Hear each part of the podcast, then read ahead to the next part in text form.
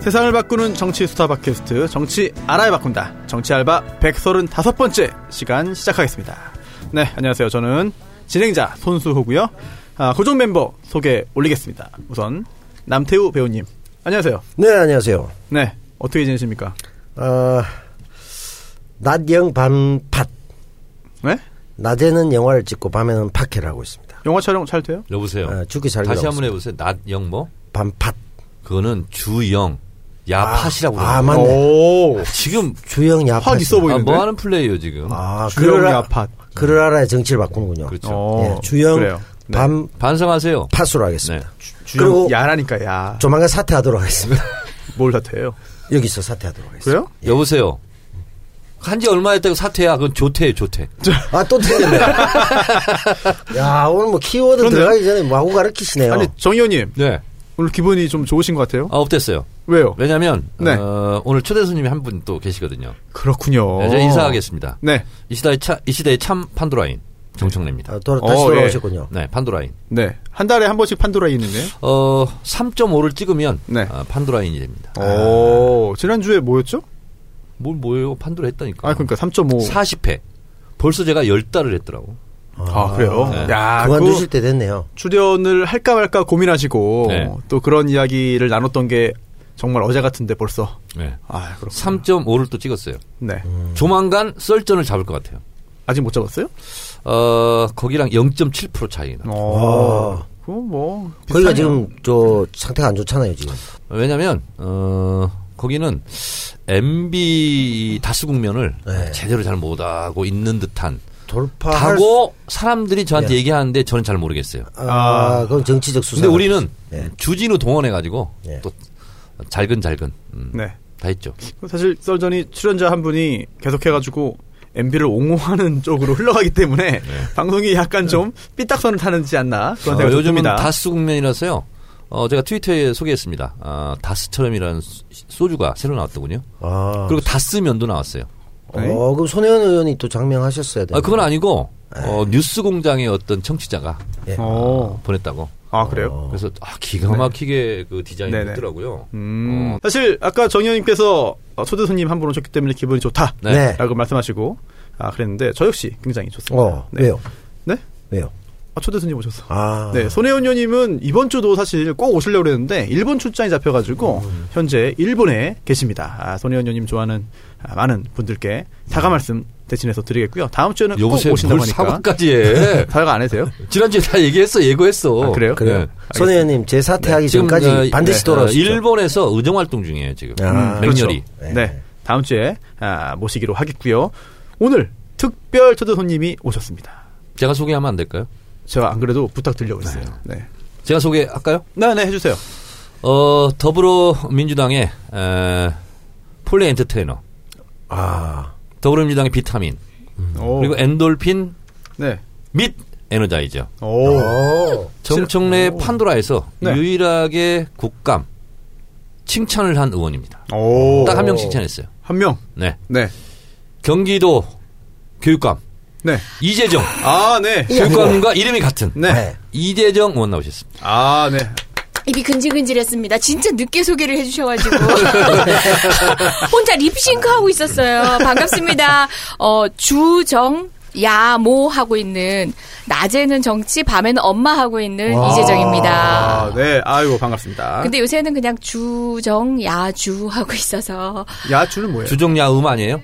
예, 주주자? 예. 주정야음. 야음 해야 되겠네요. 제가 술은 아니니까 그죠? 음. 먹는 거니까. 아, 예. 그런가요? 주정 야음이라서 네. 엄마의 직분을 팽개치는 게 네. 여러 날입니다. 아, 저 사실 정말 예. 그, 그, 아이 엄마인 줄 몰랐습니다. 아 그래요. 여보세요. 예, 어, 진짜요? 그런 눈빛으로 쳐다보지 마세요. 아, 그래요? 어, 아, 진짜 몰랐어요. 예. 아, 제 눈빛이 이상했나요? 남배우님? 아니 저도 평소와 좀 몰랐습니다. 달라. 어, 예. 그래요? 예. 어, 아니, 남배우님 계속 마주보고 있다가. 아니 이런 환경이 얘기 바뀌었어, 많이. 아, 이해간다. 예? 아 저도 이런 얘기 해도 되는지 모르겠지만 안가에서 여러 번 팟캐를 했지만 제 앞에 앉아 계신 분이 이렇게 달콤하게 생기신 분은 처음이에요. 달콤하게요. 네. 야, 이 작가. 어깨 망정이 정말. 네, 그래서 다음에 이 작가님과 남배우님 마주보는 걸로. 네, 서로 마주보는 걸로 하시죠. 네, 한 네. 번씩 요래 또 느끼하는 경우도 좀. 아니, 제가 얼마나 괴롭겠어요. 아니 지금 마중 정면으로 지금 남태호 배우 변, 네. 남태호 변호사라네. 네. 긴장하지 남태호 마세요. 남태호 배우가 지금 앉아 있어요. 남배우님 어떠세요? 정의원님 마주보고 있으니까. 아, 뭐 저는 뭐 이러나 저러나 살만합니까? 좋은데, 예, 살만한데요. 아, 국내 이게 예술인 경시풍토가 너무 많이 나 있네요. 어, 그래요? 네. 배우가 뭔 죄입니까 이게? 인기 없다 뿐이지. 여보세요. 예. 배우라서 그런 게 아니에요. 늘 배우겠습니다. 제가 하는 걸 매일 매일 배우라고 그랬죠. 알겠습니다. 네. 배우는 평생 배우는 게 배우야. 그럼 징계 받습니까? 배우라서 그런 게 아니고요. 예. 몽따주가 그렇다고. 아니 정말 기대 많이 알겠습니다. 하고 온 방송인데 이 방송 왠지 조만간 없어질 그렇죠. 것 같은 그런 불안감이 네, 알겠습니다. 아니 그 정천우 의원님 아까 말씀하셨잖아요. 판도라에서도 국정감사 관련해서 유일하게 칭찬하는 의원이 바로 이재정 의원이다. 아, 이 의원님. 네. 제가 볼 때 다른 분들이 그 안내를 하고 소개하는 것보다 네. 직접 도대체 뭘 했길래 칭찬을 많이 받고 있는지 음. 소개 좀 해주시죠. 궁금합니다. 아니 제가 어디 하나 부족한 데가 없는 사람이라 진짜 겸손한데 저보고 저 잘난 네. 척 하라니까 어 예. 얼마 주실 거예요? 몇 분간 네. 하면 돼요? 네? 몇 분간 음. 하면 얼마 근데 얼마 줄 거예요? 그래서 돈 얼마 달라는 줄 어, 알았어. 저 깜짝 놀랐어요. 이거 시간이요. 얼마나 줘야 되지? 시간이 어. 얼마나 있는지에 따라서 아, 무궁무진합니다. 네. 그래요? 아, 예. 일단 해주세요. 해주시고 아. 아, 정의원님께서 이게 또 알아서 끊을게요. 컨타시죠. 예, 예. 지금 뭐 야당에서는 과거로 가는 길이다 하면서 적폐청산을 흠집내고 있는데 저희 당 적폐청산위의 단연 돋보이는 어, 적폐청산 위원으로서 이번에 국가기록원을 다녀왔었습니다. 사실 그냥 노가다 하고 왔는데요. 국민 여러분께서는 접할 수 없었던 여러 가지 정보들이 공유되다 보니까 어, 국민 여러분들이 많이 성원해 주시고 했던 것 같아요. 그리고 국감 과정에서 많은 의원님들하고 콜라보를 통해 가지고 또 드러낸 입체감 있는 진실들이 있어서 어, 더 많이 부각이 됐던 것 같습니다. 제가 부연 설명하겠습니다. 네. 저도 국감을 여덟 번을 했는데요. 어, 보통 보좌관들이 다 뭘 하지. 왜냐면 의원들은 바빠요. 그리고 주로 이제 방향 잡고 지시하고 음. 이런 자리 수집하라. 그러는데 이분은 음, 제가 뒷조사를 해보니까 아, 누굴 국가- 누굴요? 이재정 의원 뒷조사하셨어요? 네, 뒷조사를 다 했어요. 제가. 그러니까 국가기록원이었죠. 네네. 국가기록원, 대통령 기록관. 예. 대통령 기록관에 네. 국감 딱 닥쳐서 그런 게 아니라 박근혜 정권에서 어, 국가기록원에 문서가 넘어갔다는 얘기를 듣자마자 뭔가 피를 받은 거야. 아. 뭐가 넘어갔을 거야. 직감적으로 그래서 그때부터 준비를 했더라고요. 무슨 준비했습니까? 네. 아니, 저희가 국가 기록물과 음. 관련해서 고민을 하기 시작한 지 1년이 넘었고요. 아. 그다음에 박근혜 대통령이 기록물을 많이 생산하지 않았을 거라는 것을 알았지만 그럼에도 불구하고 어떤 기록물이 남았을까는 오래전부터 관심이 있었어요. 의정활동 초기부터. 그래서 기록학계하고 시뮬레이션을 여러 번 했습니다. 법률적 시뮬레이션도 그렇고 만약의 사태를 대비한 여러 가지 이제 고민들을 했었는데 그 와중에 어, 소위 말하는 유실 기록물들이 생긴 거죠. 캐비넷 문건이라고 하는 것들이. 예, 우리가 검토한 법률적인 결과에 따르면은 볼 수 있다였거든요. 근데 좀 아쉬운 면이 있는 게 법률적인 어떤 흠결도 있고 그렇다 보니까 정치적으로 네. 저희도 집권당이 되고 보니까 보수적으로 해석할 수밖에 없는 상황에서 의원들만 볼 수 있게 됐었어요. 아. 예. 보좌관들 1인만 대동할 수 있는데 보좌관은 기록은 못 보는 걸로. 아 그러면 일단 이번에 국정감사 예. 과정에서 국가기록원에서 이재정 의원님이 입수한 네. 알아낸 새로운 기록들을 근거로 해서 날카로운 질문들을 했고 예. 그게 언론에서 굉장히 큰 호응을 받았다라고 정리하면 예, 예. 될까요? 아 저는 근데 제가 진짜 겸손한 사람인데 그래서 알고 드리는 있습니다만 아, 말씀인데. 아니 잘 알아요 잘 아는데 오늘 안 그러셔도 돼요. 예, 예. 그래도 그래서 드리는 말씀인데 저는 그냥 기록을 발굴했고 그것까진 제 작품일 수 있어요. 왜냐면 워낙에 많은 기록 중에 취사 선택을 해야 되거든요. 음. 제 눈으로 보고 왔는데 또 여러 기자님들이 그걸 본인의 눈으로 또 각색을 해주시더라고요. 취사 아. 선택을 하고 또 의원님들이 각각의 관심 사항에 따라서 그 기록이 또 입체감 있게 살아나더라고요. 저는 그 과정에서 음. 굉장히 뿌듯하고 많은 자원들을 발굴을 그러니까 했어요. 이재정 의원이 음, 국감 전부터 네. 이렇게 필사해 온 자료를 네. 그 우리 당의 에, 적폐청산위원회에서 하나씩 네. 이렇게 공개를 네네. 했어요. 그래서 뭐 국정원 문제도 그렇고 블랙리스트도 네. 그렇고 그래서 이 모든 것을 그나마 대충 취합해서 시사인에서 특집으로 냈죠. 네. 음. 거기 보면 이제 별의별 게 다 나와요.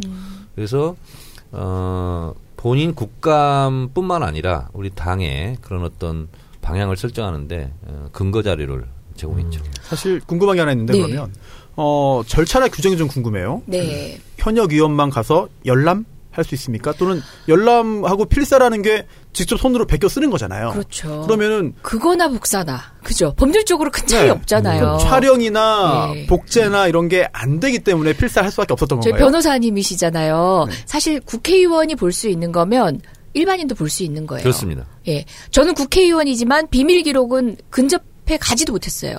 그건 일반인도 못 보는 네, 거고요. 맞습니다. 제가 볼 수 있는 공개 기록은 여기 계신 누구든 볼 수 있는 거야 되는데 지금 현재 워낙 지금 상태에서도 적폐청산이라고 저렇게 이제 그 정치보복이라고 공격을 하는 야당을 의식하지 않을 수 없는 지금 국가기록원의 보수적인 판단 때문에 그렇게 된 거죠. 아, 그런가요? 예. 어, 아니 저거 나올 수 있으면은 복사도 할 수 있는 거고 촬영도 네. 할 수 있어야 되는 거잖아요. 그렇죠. 리고 통상 국회에서 국감 전에 자료 요청을 하는 방식으로 요청했을 때 네. 국감에 활용되기 위해서 자료가 보내져야 맞거든요. 그렇죠. 근데 자, 그러면 그렇지 않다 보니까 이재정 의원님이 어쩔 수 없이 녹아다. 세상에 공개시킨 예, 그 기록 네, 어, 탑 5. 탑파이 다섯 개를 좀 한번 줄여보시죠. 어, 순서 상관없이 말씀드린다면은 일단 먼저 생각이 나서 아까 썰전 얘기하시니까 네. 썰전에 나오신 그분 네. 예, 한 진행자분 다스에 있어서만큼 네. 본인 목소리 못 내고 계시는 아. 그분과 관련된 그분이 청와대에 있다 나오시지 아, 않았습니까? 네. 그분의 선거를 지원하라. 그분 그다음에 정진석 지금 네, 전 네. 원내대표 네. 자유한국당의 지금 의원이신 어, 그분이 출사표를 던졌을 때 청와대 차원에서 창구를 만들어서 선거를 지원하라는 얘기가 민정수석실에서 음. 나옵니다. 감시를 해도 뭐할 판에 네. 청와대 팔아서 선거운동 하고 있는지 아닌지 감시하라 해야 맞는 거잖아요. 음, 예. 근데 창구를 만들어서 전격적으로 지원하라. 당시 민정수석이 누구였죠?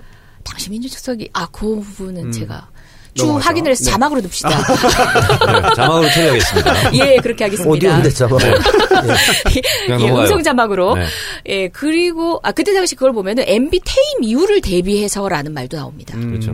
예. 청와대 출신 총선 출마자들 지원해라. 네. 유효하지 않았습니까? 이번에 음. 어쨌든 간에 그 썰전에 그분도 뭐 네. 나름 진행에 있어서 반영을 하고 계신 거 네, 아닙니까? 그게 죄송합니다. 나왔고 총선 지원 관련. 예. 그리고 이거는 중국 CCTV에서도 여러 번 우리나라 그 SBS 방송을 여러 번 도용해서 그러니까 허가를 얻지 않고 계속 방송을 했다고 하는데요. 그 왕, 세자 누구를 음, 칭하는 그렇죠. 말인지 기억하시죠? 아. 이건희와 어, 그 아들인 이재용을 지칭하는 방식으로 왕, 세자 이렇게 그렇죠. 얘기를 합니다. 그 자체가 이제 우리 중화권에서는 그러니까 중국, 뭐 일본 등에서는 굉장히 딱 와닿는 표현이잖아요. 네. 왕의 계승이니까. 그렇죠. 그런 방식으로 재벌을 대하고 있었고 정치권이 어, 적극적 조력을 하고 있었다는 게 너무 충격 충격적이었던 거죠. 청와대에서 그러니까 예. 삼성을 지원하라. 그렇죠. 네. 이재용 부회장이 뇌물 관련 네. 뇌물을 제공했다. 예. 라고 하는 점이 뭐 지금 대해서도 재판도 굉장히 받고 있고 큰, 네. 그런데 예. 증거도 활용이 됐죠. 제출됐죠. 이- 그게 어 소위 말하는 이제 수기로 공식 문건 뒤에 아. 회의 문건 뒤에 수기로 되어 있는 부분이에요. 그런가요? 런데그 내용 이외에도 상당히 많은 내용인데 수기라고 하면은 흔히들 그런 생각하실 수 있잖아요. 그냥 본인이 이제 끄적거리다 또는 두 사람이 얘기하면서 쓰다 이렇게 네. 볼 수 있는데 전체 내용을 보면요 네. 기승전결이 분명해요. 모든 사안을 파악하고 있는 사람끼리 군더더기 없이 아. 네. 논리적 전개에 따라서 수기가 이루어져 있습니다. 음, 저는 적절한 이제 결합체의 회의가 있지 않으면 네. 그런 방식의 서술이 수기가 불가능하다고 느껴졌어요. 아무리 정말 노트가 어, 일상적으로 활용되는 어떤 이제 습관이 있는 분이라고 할지라도 본인 혼자 쓰면서 그렇게 완결적인 글을 쓰기가 쉽지 않거든요. 쉽지 않죠. 예, 예. 네. 그래서 청와대 차원에서 굉장히 적극적으로 관여했구나라는 걸 짐작할 음, 수 있는 지금은 그것은 내용이었습니다. 기록에는 없고 느낌이 느낌적인 느낌이었죠. 예, 느낌적 느낌이죠. 예. 네, 세 번째는 예. 세 번째는 아무래도 뭐 블랙리스트, 화이트 리스트 관련된 여러 가지 내용인데요. 그건 MB 정부 당시 문건이 어 저는 있을 줄 몰랐어요. 그러니까 소위 말한 캐비넷 문건은 청와대 이번 박근혜 청와대에서 누락한 문건이거든요. 근데 그 밑에 보니까 캐비넷 문건 밑에 스프링 노트가 하나 있었던 거예요. 저도 처음에 그걸 열 때는 어 이거는 박근혜 정부 당시에 그 문서다라고 생각하고 열었는데 보다 보니까 MB 건 거예요.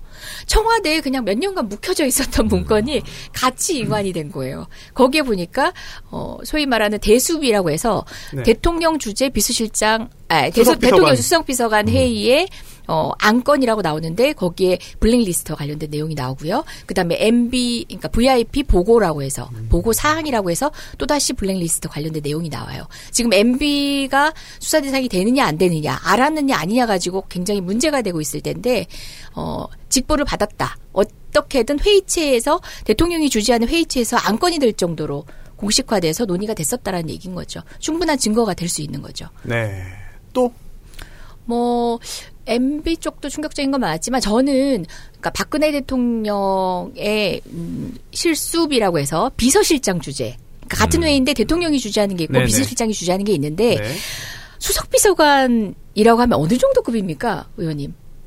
뭐 그러니까. 장관을 휘두르는 자리죠. 사실은. 그렇죠. 네. 사실상 급을 떠나서 거의 장관급이에요. 그러니까 각 분야의 장관급이 모여서 정말 국무회의에 버금가는 또는 그보다 으뜸인 그런 류의 회의체에서 주 3회 얘기를 하는데 주 3회 동안 하는 얘기의 4분의 1은 역사 교과서 얘기고 4분의 1은 대통령이 시적을 어떻게 홍보할 것인가 얘기고 정말 비율상으로 그리고 4분의 1은 대통령을 비난하는 하다못해 어떤 글 또는 벽화 이런 거 어떻게 치울 건지에 대한 얘기 야.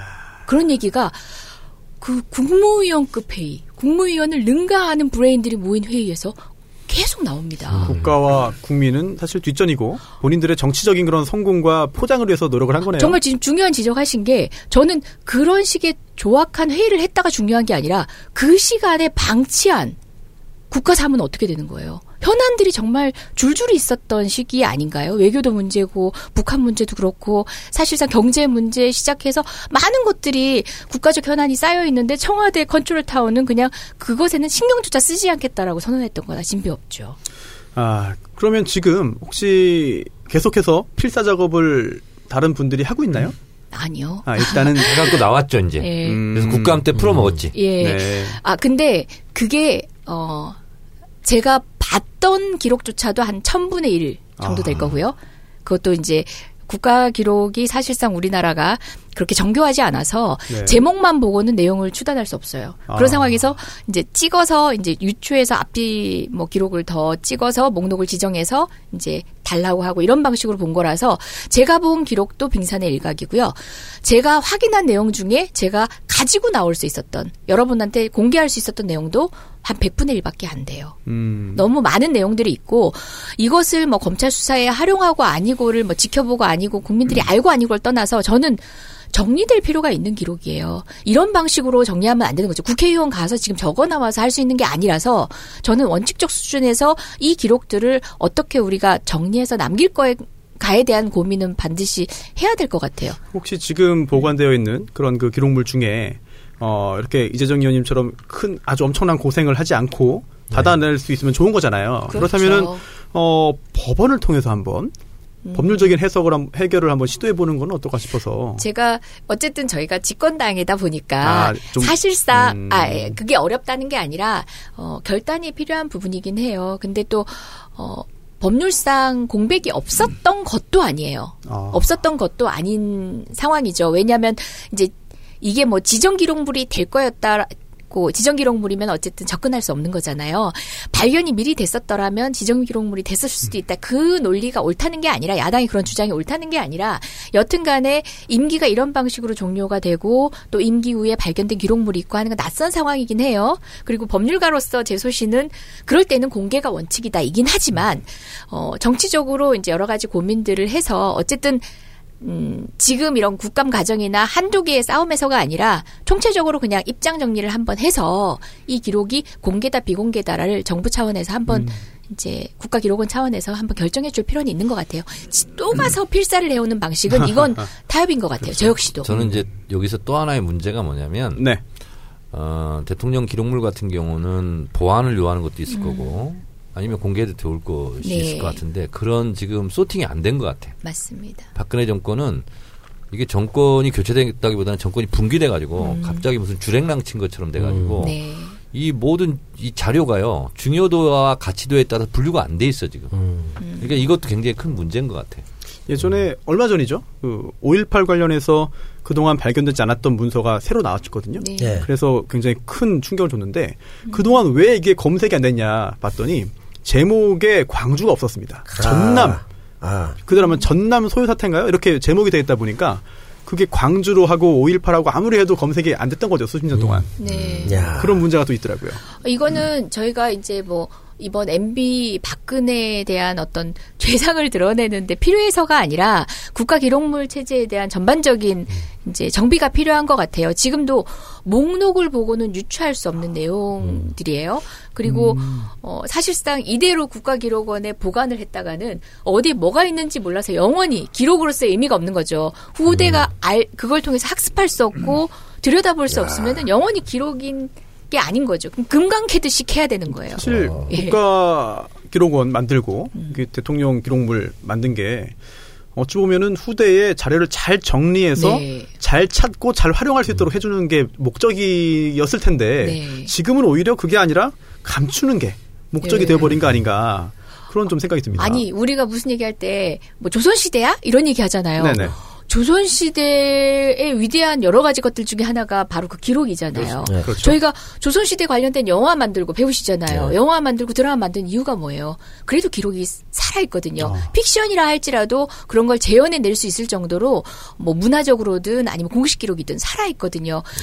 이 말은 기록하지 마라고 왕이 사관한테 얘기하면 그 말까지 기록한 음. 네. 게 사관이고 그런 사관의 독립성을 보, 보장해 줬던 게 조선시대인데 지금 오늘날 우리 기록을 보면은 사실상 그렇게 살아있는 기록들이 없는 거죠. 아, 네. 그렇죠. 네. 뭐 실록도 읽- 있고 뭐 그렇죠. 승정원 일기도 있고 뭐 그렇지 않나요? 그렇죠. 조선왕조 실력도 있고 오히려 네. 이 박근혜 정부는 대국민 보물찾기를 한 게 아닐까. 한번 찾아봐라. 네. 내지는 네. 가장 잘 기록된 건 그래도 직원 출퇴근하고 식당 메뉴는 정확하게 이게 엄청나게 나왔지 않습니까? 뭐 식수에 관련된 그렇죠. 네. 얘기. 그 외에는 제대로 된 게 없다. 이걸 뭐 네. 남편이- 반대로도. 네. 남배우님 고향이 어디십니까? 대구죠.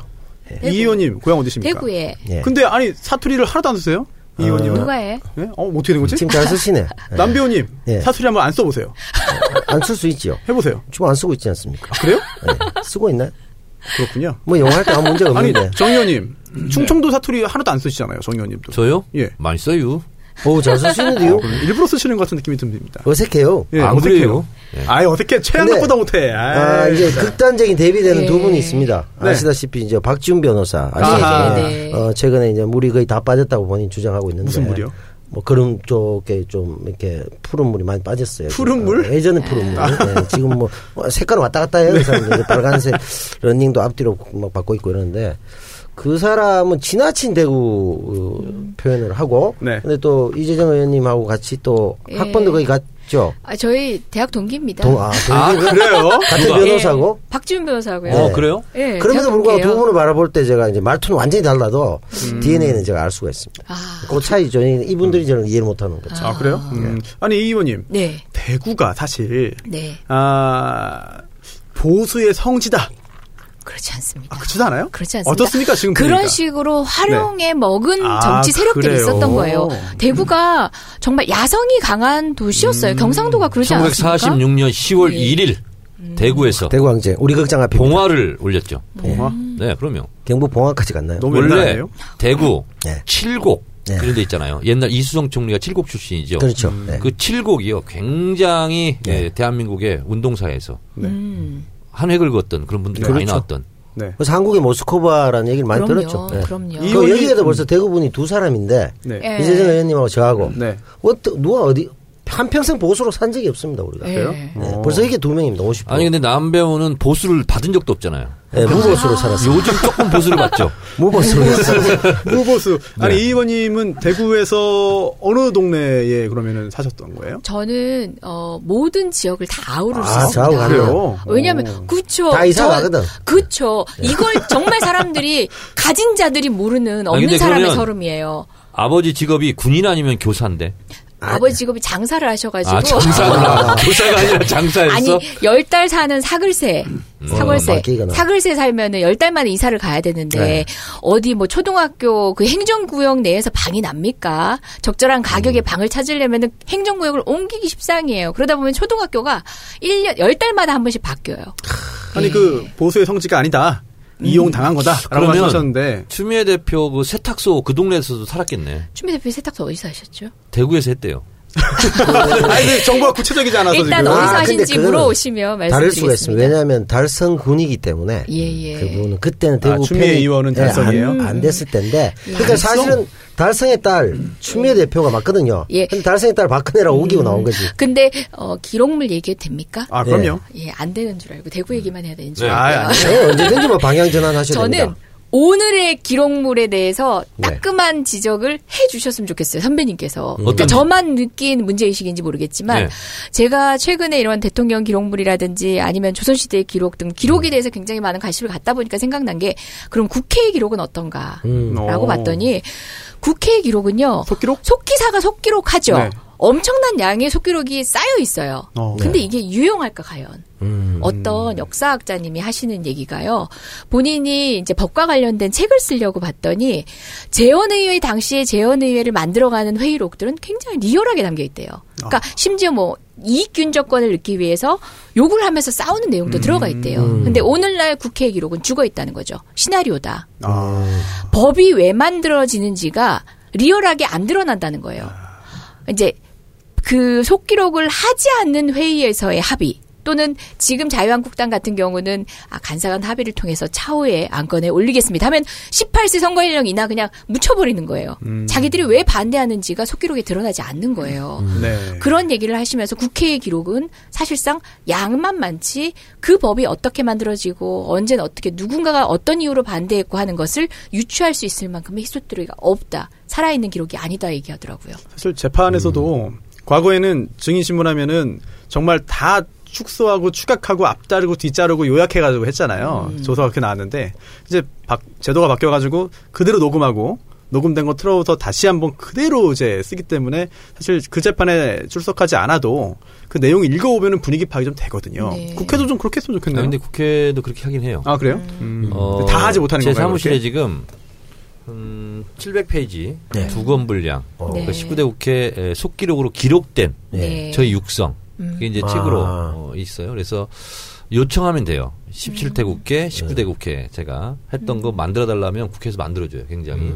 그래서 저도 이제 가끔 가다가 무슨 안건인데 몇 년 지났으니까 이제 가물가물하잖아요. 그럼 그걸 이렇게 뒤- 들춰서 언제쯤이었더라 이렇게 보면 리얼하게 제가 발언했던 게 다 나오더라고. 이제 그런 로 머티리얼 음. 어. 이거 아세요? 로우 머티리얼. 로우 머티리얼. 이거는 음, 잘 돼 있어요.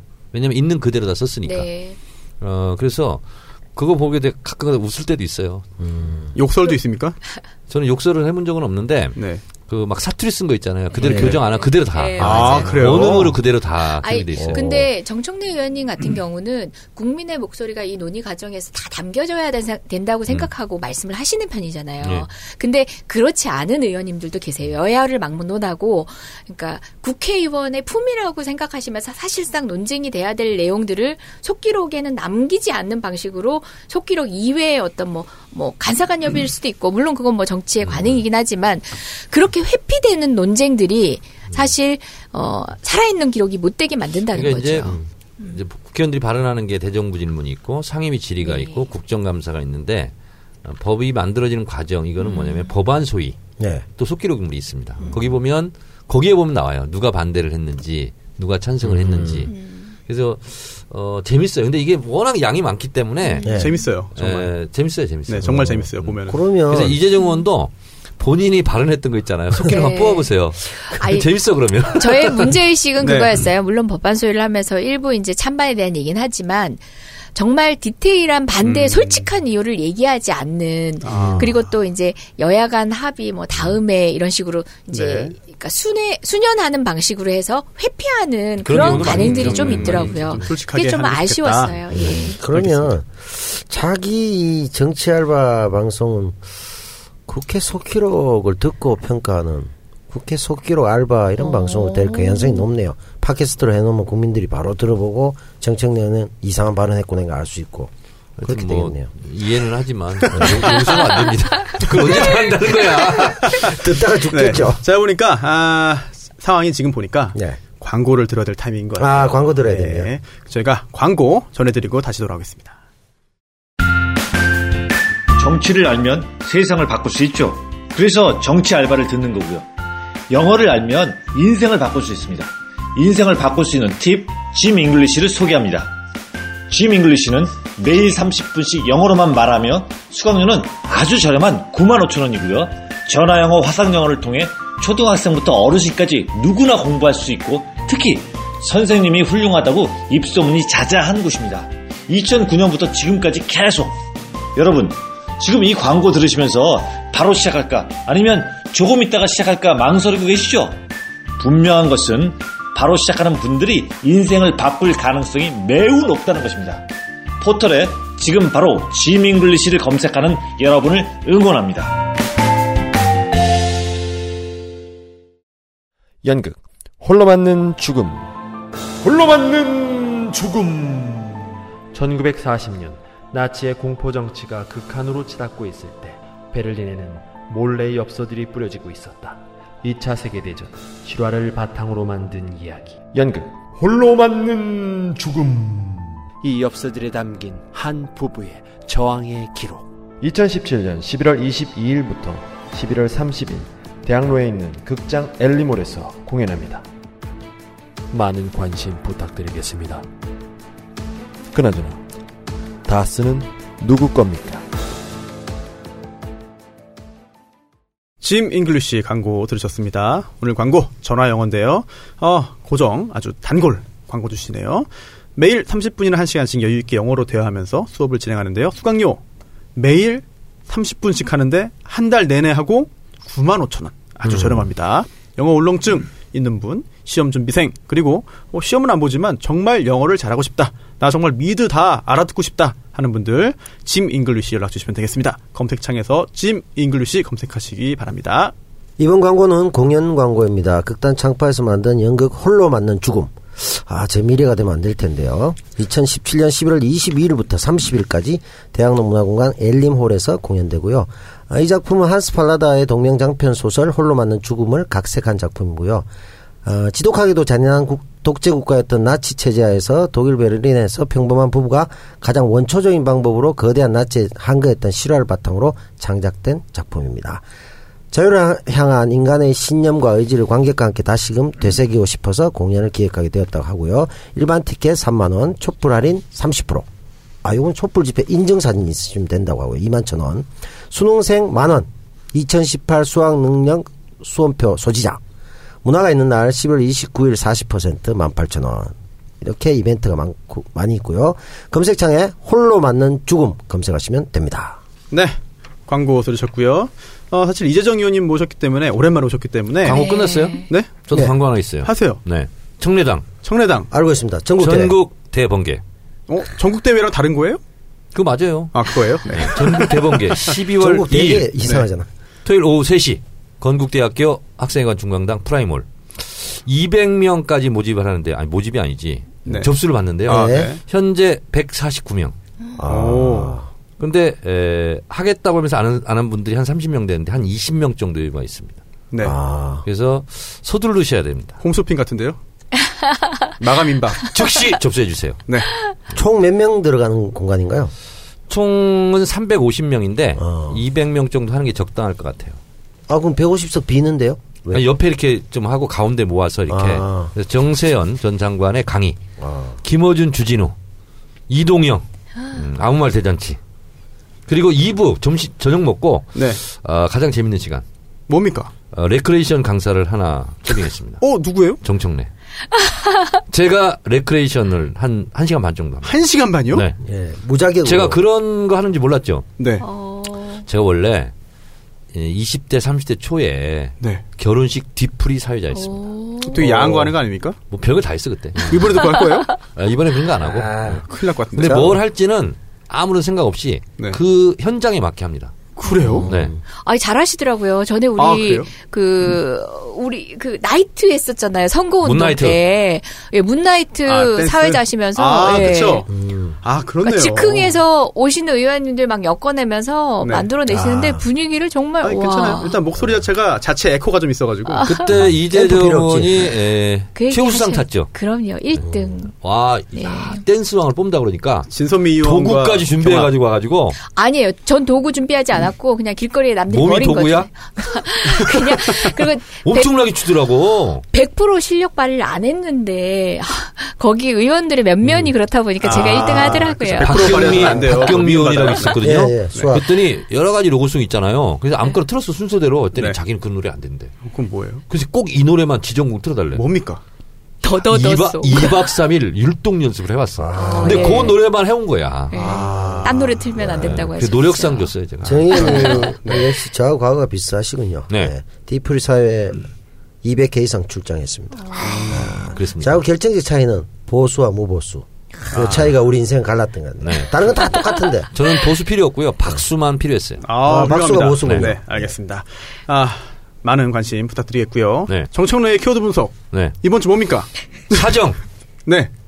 끝이에요? 아니 좀 키워드 분석 하려면 저한테 좀 사정 사정 하- 해가면서 좀 부탁을 네. 해야지 말이야. 너무 건방진 태도로 부탁하는 거 아니에요? 뭡니까? 그래도 제가 겸손한 사람이기 때문에 통사정. 사정. 통사정 네. 하겠습니다. 사정은 네. 어, 여러 가지 뜻이 있어요. 네, 시작하시죠. 네. 제가 오늘 어, 드릴 키워드는 사정. 그릇된 일을 다스려 바로 잡음. 다스려. 네. 네. 예, 옛날 조선시대 치면 뭐 사헌부 예. 뭐 이런 거 있었죠. 뭐 포도대장. 네. 요즘 사정 전국이라고 그럽니다. 형조. 그런데 저는 이 사정 전국이란 말 자체를 부정하고 반대하고 싶습니다. 왜요? 잘못된 게 있으면 네. 바로 늘. 잡는 게 늘 해야죠. 언제든지 해야 될 일이잖아요. 네. 맞습니다. 뭐를 위해서? 저스티스를 위해서. 네. 뭡니까? 그게? 그렇죠. 근데 지금 최경환 의원 뭐 압수수색하고 네. 그리고 어, 자유한국당 이우현 의원 네. 무슨 뭐 비리 사건이 있고 뭐 그리고 또 여러 가지 지금 여의도 전국이 원유철. 흉- 흉흉합니다. 원유철 의원도 음. 뭐 걸려 있는 것 같고 그리고 어뭐 우리 뭐 전병헌 수석도 예. 음. 검찰 피의자 신분을 조사받고 그리고 또 국정원 특활비가 또 30억이 빈다. 예. 70억 중에서 40억만 지금 네. 청와대 갖다 주고 그래서 이, 이 검찰의 사정이 어디까지 갈 거냐 사정의 칼날이 이래서 지금 통칭 사정 전국이라고 그러는데 어 우리가 국회에서 국정감사를 꼭 국정감사 기간에만 해야 되는 거냐 상시적으로 해야 되는 거 아니냐 아니 국민들이 낸 혈세가 언제 새는지는 꼭 기간을 정해서 봐야 되는 네. 거냐 이런 비판이 있는 것처럼 검찰에서 어떤 비리나 혐의가 포착이 되면 언제든지 할 수 있는 맞습니다. 거죠. 검찰 소환하고 그래서 저는 무슨 마치 검찰이 지금 특정 기관을 몰아서 특정 세력을 죽이려고 하는 것처럼 마치 이 불의를 음. 격퇴하고 정의를 바로 세우는 적폐청산을 마치 검찰의 사정 정국의 정치적 기획과 의도를 가지고 수사하는 거 아니냐 음. 이렇게 바라보는 시각 자체를 저는 부정하기 때문에 음. 사정 정국이라는 말 자체도 저는 부정한다는 그런 말입니다. 궁금한 거 하나 있습니다. 맞네요. 그러면 과거에 이제 이명박 박근혜 정권 네. 또는 그 전에 이제 군사 정권 때도 이런 일들이 비슷하게 있긴 했거든요. 네, 뭐 몰아서 이렇게 처리하는 게. 네. 그럼 그때도 그런 것도 사정 전국이라는 표현이 좀 적합하지 않은가요? 어, 그때는 맞았어요. 음. 그게 뭐냐면 검찰이 여러 가지 이 카드를 갖고 있다가 정치는 또 타이밍의 예술이라고 그러잖아요. 그러면 야, 야당이 뭘 뭔가 투쟁한 국면 있고 그러면 야당의 비리 의원을 하나 잡았다가 그때 터트리는 거예요. 특히 이걸 잘했던 것이 국정원 국정원. 그리고 검찰 특히 공안부 이런 데에서 공안 사건을 막 터트리고 그러잖아요. 네. 가장 뭐 어, 얄궂게 얄궂게라고 하면 그렇지만 가장 이용해 먹은 건 뭐냐면 1987년 김현희 아, 네. 칼기. 아, 대선 전날 데리고 하루 오잖아요. 전날이죠. 예를 들면 이런 거야말로 완전히 공작이- 기획된 거죠. 예. 공작이고. 그리고 어, 김기춘 씨가 국정원 대공수사국장 출신이잖아요. 예.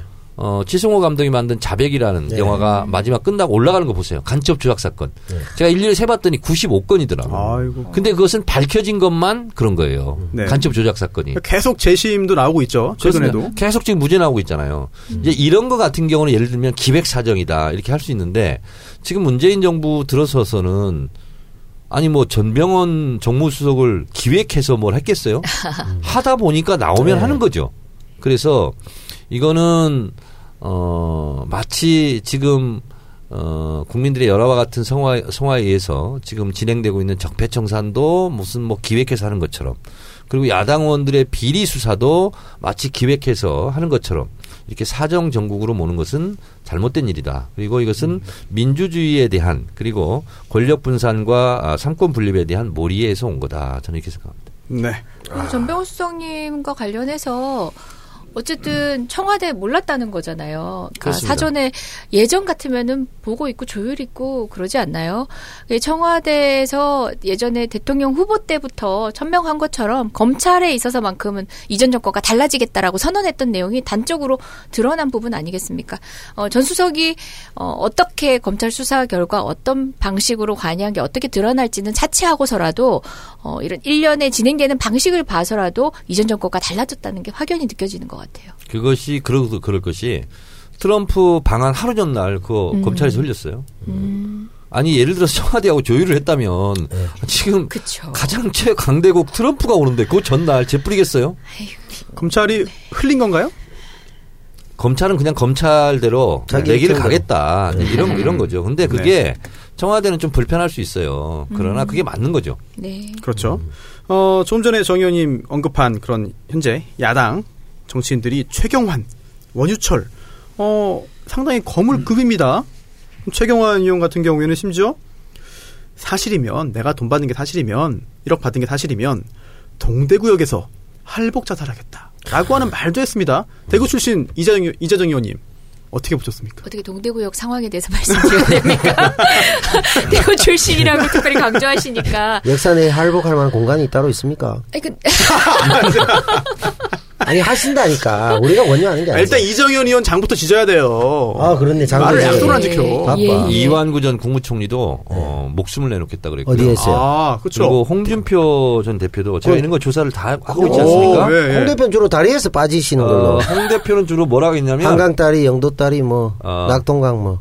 자살하는 것도 검토한다 이렇게 얘기했어요. 그래도 하겠다고는 안 했네요. 근데 이번에 최경환 의원은 정말 음. 할복하겠다라고 했어요.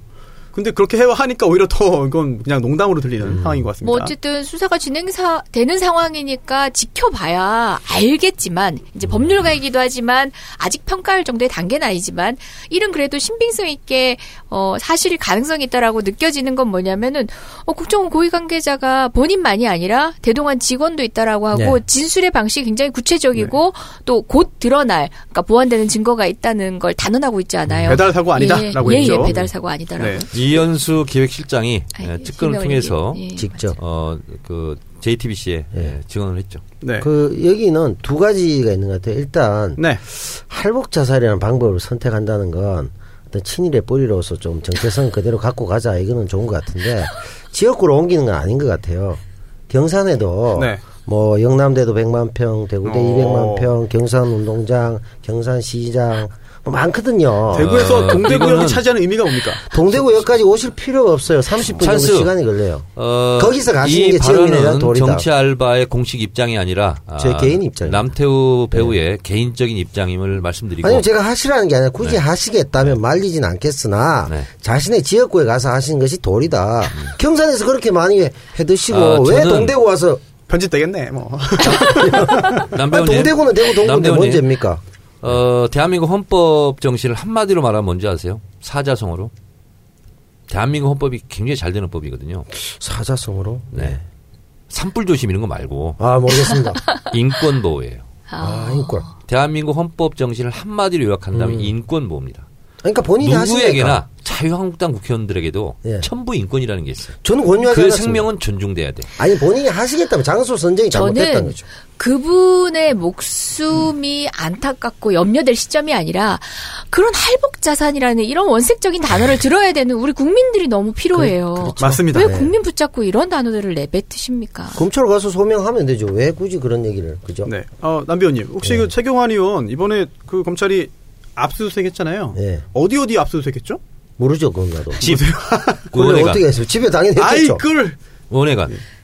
네. 그래서 사실 의원회관까지 압수수색했기 때문에 그런지 몰라도 정세균 의장이 아, 집하고 좀- 사무실이겠지. 예. 아이 진짜 유감의 어떤 표명을 좀 했습니다. 그거는 또 어떻게 받아들여야 될까요? 음, 이건 이런 거죠. 음, 국회의원 회관이 네. 예, 압수수색 당한 게 이제 이석기 전 통진당 의원 아. 그때 이제 굉장히 뭐 국정원 직원들이 와서 난리를 치고 그렇게 했습니다. 그리고 이번에 이제 최경환 의원 네. 의원회관 사무실을 이제 압수수색했는데 어, 국회의장의 입장으로는 그런 입장을 낼 수밖에 없어요. 왜냐하면 본인 어쨌든 국회를 대표하는 의장으로서 어쨌든 국회 공간이 어쨌든 압수수색을 당했으니까 저는 어, 정세균 국회의장 입장에서는 음, 그렇게 말씀할 수 있다라고 저는 100번 양보의 생각을 하고 그러나 또 국민들의 입장에서는 불편해요.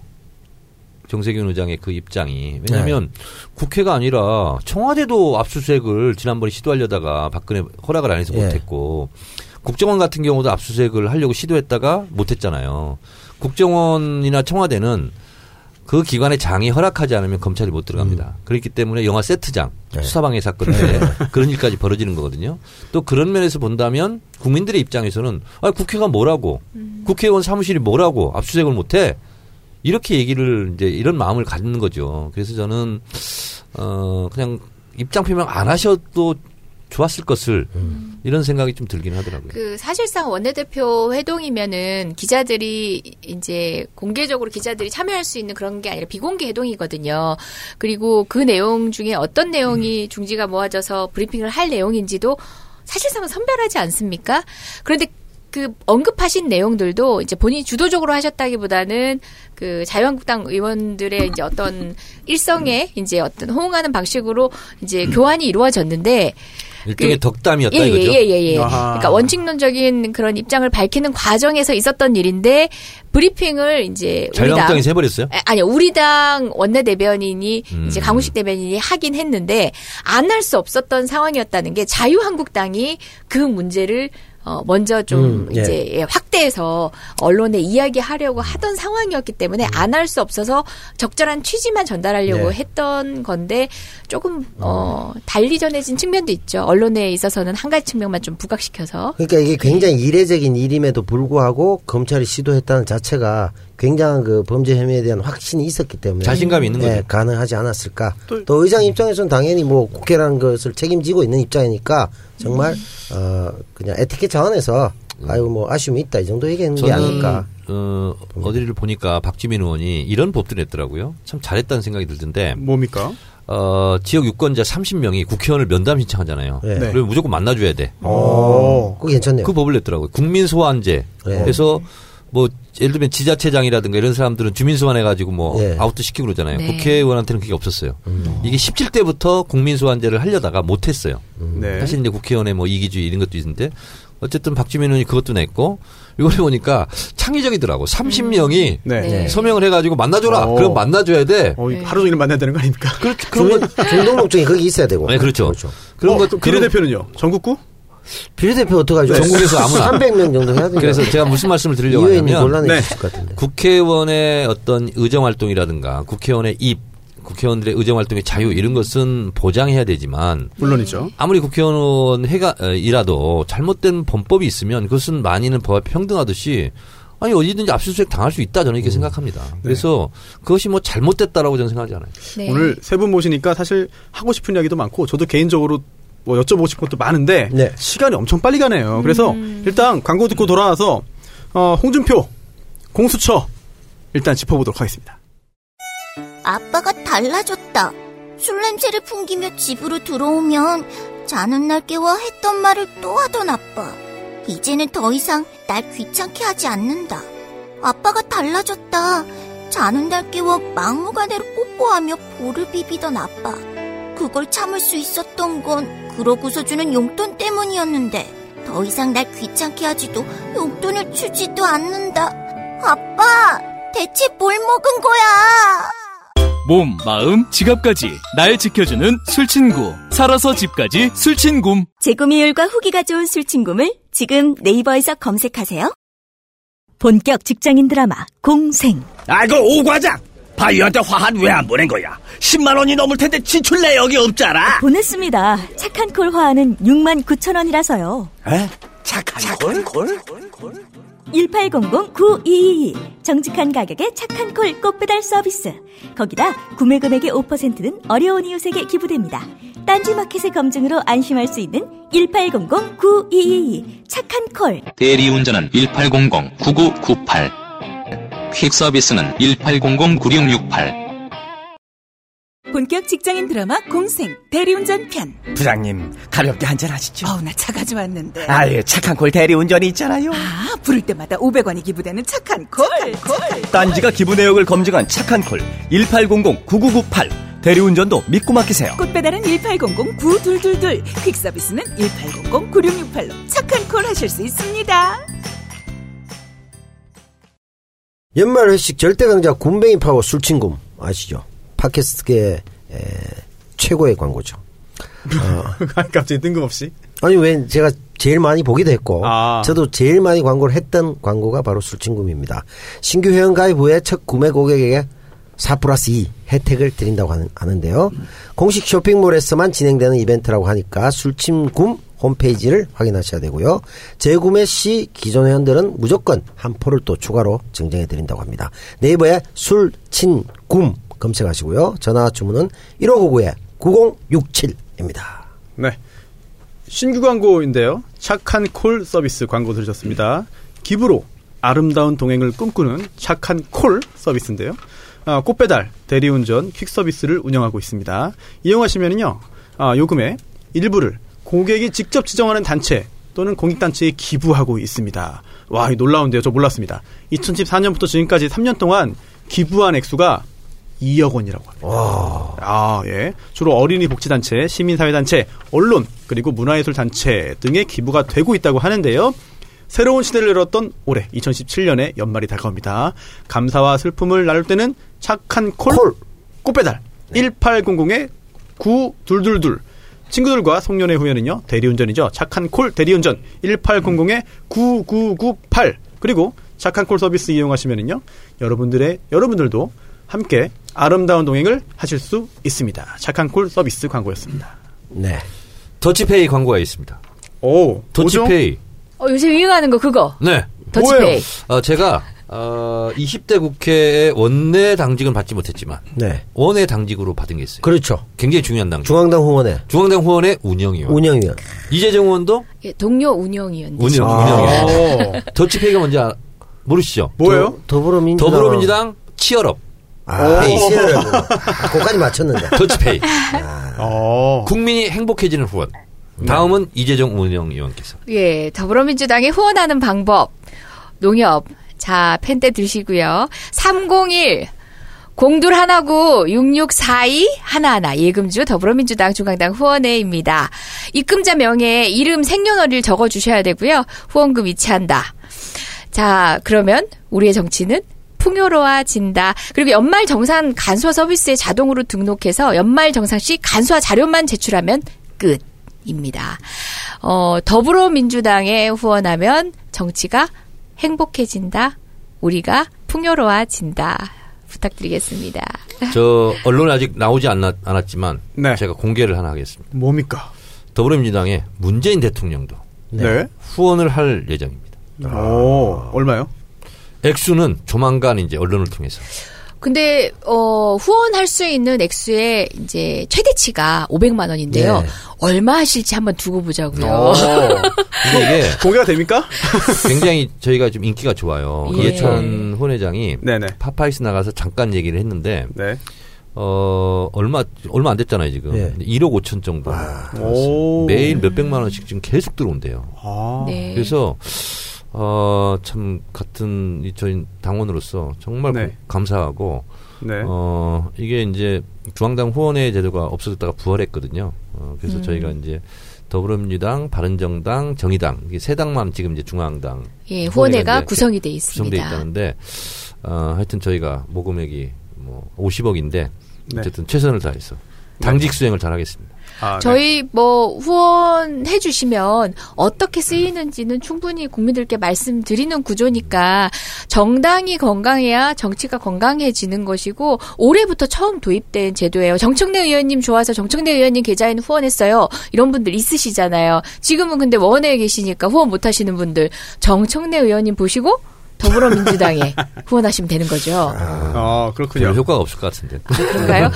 예. 아. 그렇다고 해서 저한테 후원하고 싶으신 분은 일단 저한테 먼저 후원하시고 선당우사 아니고 선사 선사우당. 선사우당이네. 죄송합니다.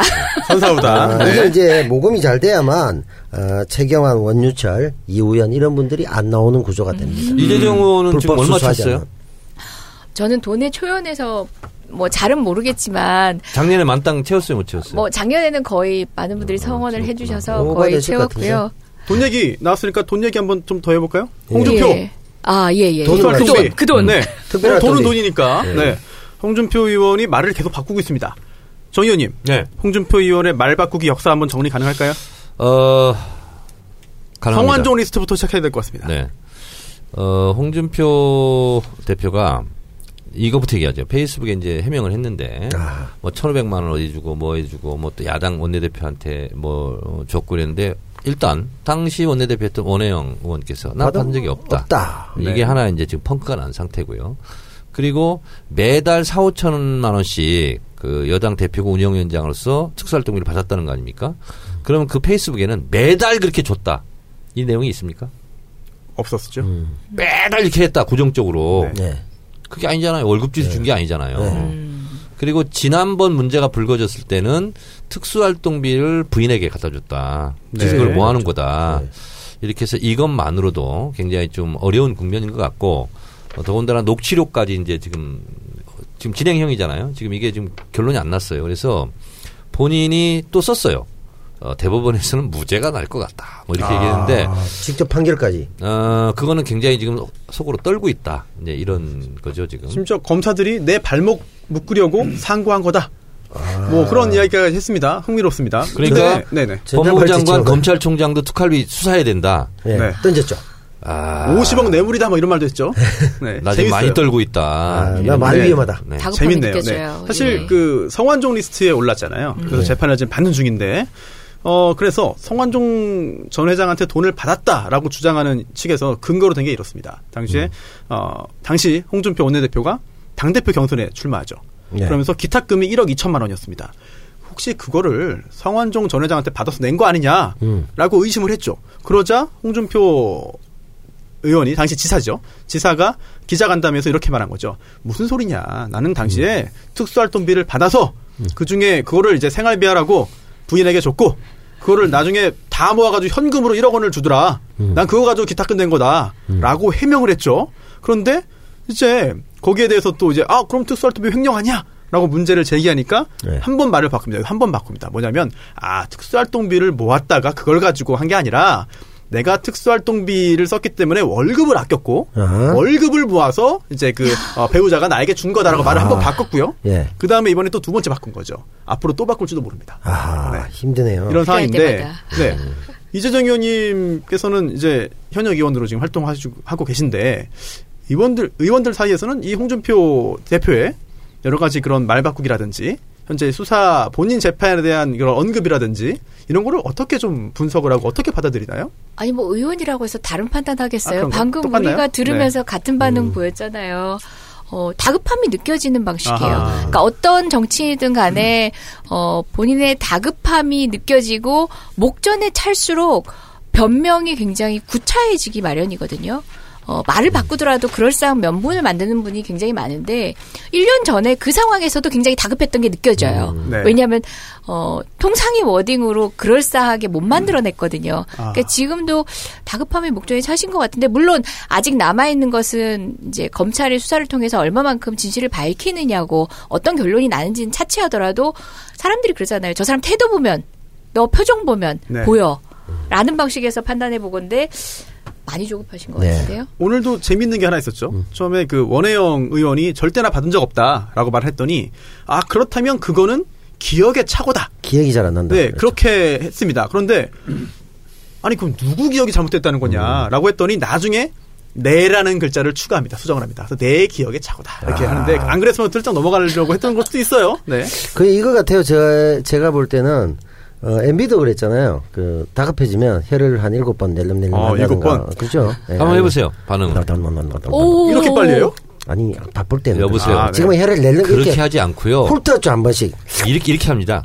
이렇게 합니다. 한 번씩 아, 훑습니다. 이거 이렇게 이제 하죠. MB 다 팟캐스트가 지금. 아니에요. 아니, 저기 이거 지금 시간이 없어요. 네. 오디오라서 여러분들이 못 지켜보시는 게 정말 다행입니다. 네. 민망합니다. 아, 사실 이게 혀 좀 생각하시면서 드시는 분도 집어넣으십시오. 계시고, 아. 예, 주무시는 분도 계신데 이거 큰일 납니다. 네. 그게 이제 그 MBC 견해는 게. 제 눈만 버린 걸로 하시죠. 네. MB 다스 훑듯. 이렇게. 아이, 한 번씩 야, 요거 이건 일곱 번 소리까지 나네, 훑고요. 이거. 그리고 아이. 이제 홍준표 대표는 이거 같아요. 제가 볼 때는. 역시 그 돼지 발정증 후유증이 아닐까. 기억이 잘 안 아, 난다. 이런 게 좀. 잠복기가 꽤 되네요. 꽤 기간이 길어요. 그만큼 위험한 약물이다. 경상남도에서 지사를 했잖아요. 그때 표를 던졌던 분들 후회를 후회 막금이고 그래서 준표 내놔 이렇게 얘기하고 있죠. 아 준표 내놔. 아, 좋네요. 네, 어, 사실 개명한 거죠. 판표였죠. 네. 표를 팔았다가 다시 네. 주- 저 받았죠. 그렇죠. 네. 판표에서 준표로. 네. 그렇죠. 네. 경남지사에서도 다이 될 뻔했죠 그때 소환제로. 음. 안타깝게도 이제 계속 살아. 내가 준표 내놔. 예. 경상남도에서 지금 음, 네. 한창 그런 운동이 있었죠. 그 내가 준표 내놔라는 말이 안 나올 만한 사람들을 뽑아냅니다. 네. 아, 공수처 얘기만 하고 좀 일부 정리해 볼까요? 공수처 이게 어, 자유한국당에서 네. 공수처하고 공처가하고 발음이 좀 비슷하네. 그래요? 떠오르십니까? 네. 공처 그러니까 공처가 떠오르네. 그래요. 네. 그럼 인증, 네. 셀프 인증 하신 걸로 하겠습니다. 네. 어, 공수처 도입 관련해서 좀 법무부 안도 나왔고요. 그런데 특히나 자유한국당에서는 극렬하게 반대를 하다가 어, 뭔가 전향적으로 좀 입장을 바꿀 듯한 그런 태도를 보였다가 다시 오늘 이제 그 아, 상임위원회에서 뭐 우리 당론이 불가다 논의할 것도 없다라고 그냥 끝났습니다. 앞으로 이 문제 관련해 가지고 공수처 도입 민주당에서는 이게 당론 채택인가요?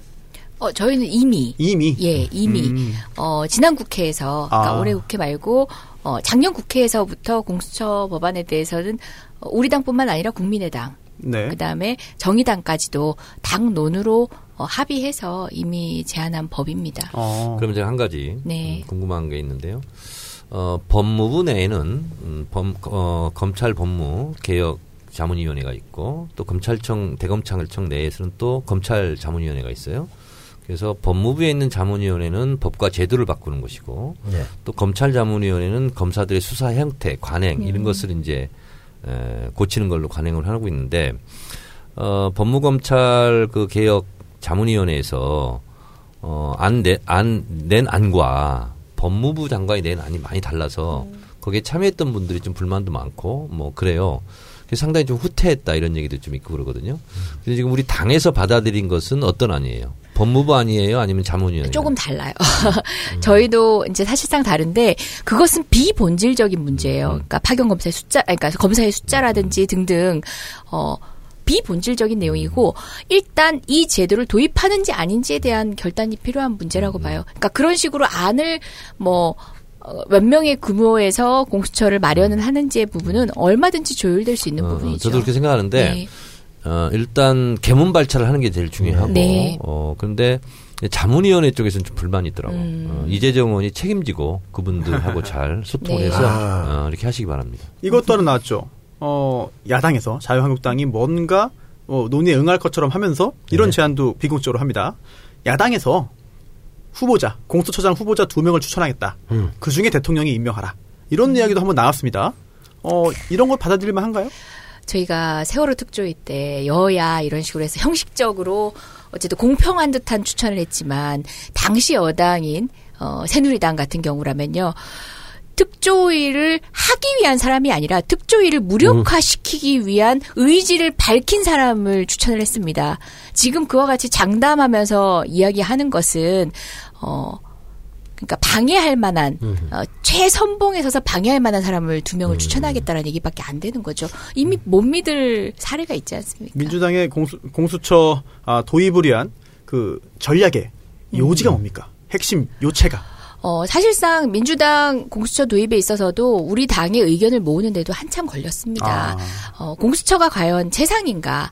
등등을 봤을 때, 어, 검찰 출신 의원님들이긴 하지만, 어, 되려, 이제, 옥상옥이다라는 저당의, 음. 어, 주장과 대동소이하게 이야기를 하시면서도 조금 다른 결인 분들이 있었어요. 음. 궁극적으로는, 어, 검찰에 권한을 주는 것이 아니라 수사권 독립으로 하는 것이 맞다 등등 대안, 다른 대안들을 제시하면서 다른 의견들을 주시는 분들은 많았어요. 아, 어떤 분인지 알겠습니다. 하지만 네. 하지만 지금 현재로서 그러니까 지금까지의 어떤 권력과 검찰의 관계 그리고 또 권력 수사를 하는 어, 검찰의 태도에 미루어 보아서는 공수처가 최선의 대안이지 않냐는 것에 의견을 같이 그 한 겁니다. 그러니까 음. 지고지순한 어, 아이디어한 것은 아니지만 네. 검찰 개혁을 해야 되는 지금 상황 속에서는 응급 처치 맞습니다. 음. 차원에서 어, 필요할 수밖에 없는 거고요. 저도 검찰이 제대로 선다면 공수처는 필요 없다고 생각해요. 그렇죠. 음, 근데 지금은 공수처로 검찰의 힘을 좀 빼야 되는 이런 상황이고 그 상황에서 어 검찰이 좀 제대로 선다면 나중에는 뭐 수사권, 기소권 이런 거 하면서 네. 공수처는 없어져도 저는 생- 된다고 네, 생각을 네. 해요. 근데 이제 검찰이 이렇게 공룡화된 것이 어, 역사가 깊습니다. 그러니까 일제 시대 때는 어, 경찰의 힘이 너무 세서 어, 경찰 힘을 견제하려고 어, 검찰에게 많은 권한을 줬는데 네. 어, 이 공화국 때 검찰이 지금도 경찰에 비해서 좀 약하긴 하지만 나중에 가면 공룡화된다. 손을 벌려다가 쿠데타가 일어났어요. 5.16. 네. 네. 그래서 지금까지 이제 온 거거든요. 그래서 비정상적이고 비합리적인 거예요. 그래서 어쨌든 공수처는 어, 일단 출발하는 것이 가장 큰 의미가 있기 때문에 네, 하여튼 어, 이재정 의원님 또 예. 힘을 보태서 민주당이 어, 좀 제발 공수처 도입 여론이 찬성 여론이 강하거든요. 네, 맞습니다. 그렇죠. 도입 되기를 바라겠습니다. 음. 네. 아, 공수, 네. 공수처에 대한 보다 상세한 내용은 어, 과거에 네. 어, 정청래 키워드 분석에 네. 공수처가 있었지 않습니까? 그 편을 들어보시면 네, 확실하게 그렇습니다. 아실 수 있습니다. 음. 알겠습니다. 다시는 돌아오지 않습니다. 그렇습니다. 예, 곧 뭐- 사퇴하기 때문에. 뭐가 안 돌아온다고요?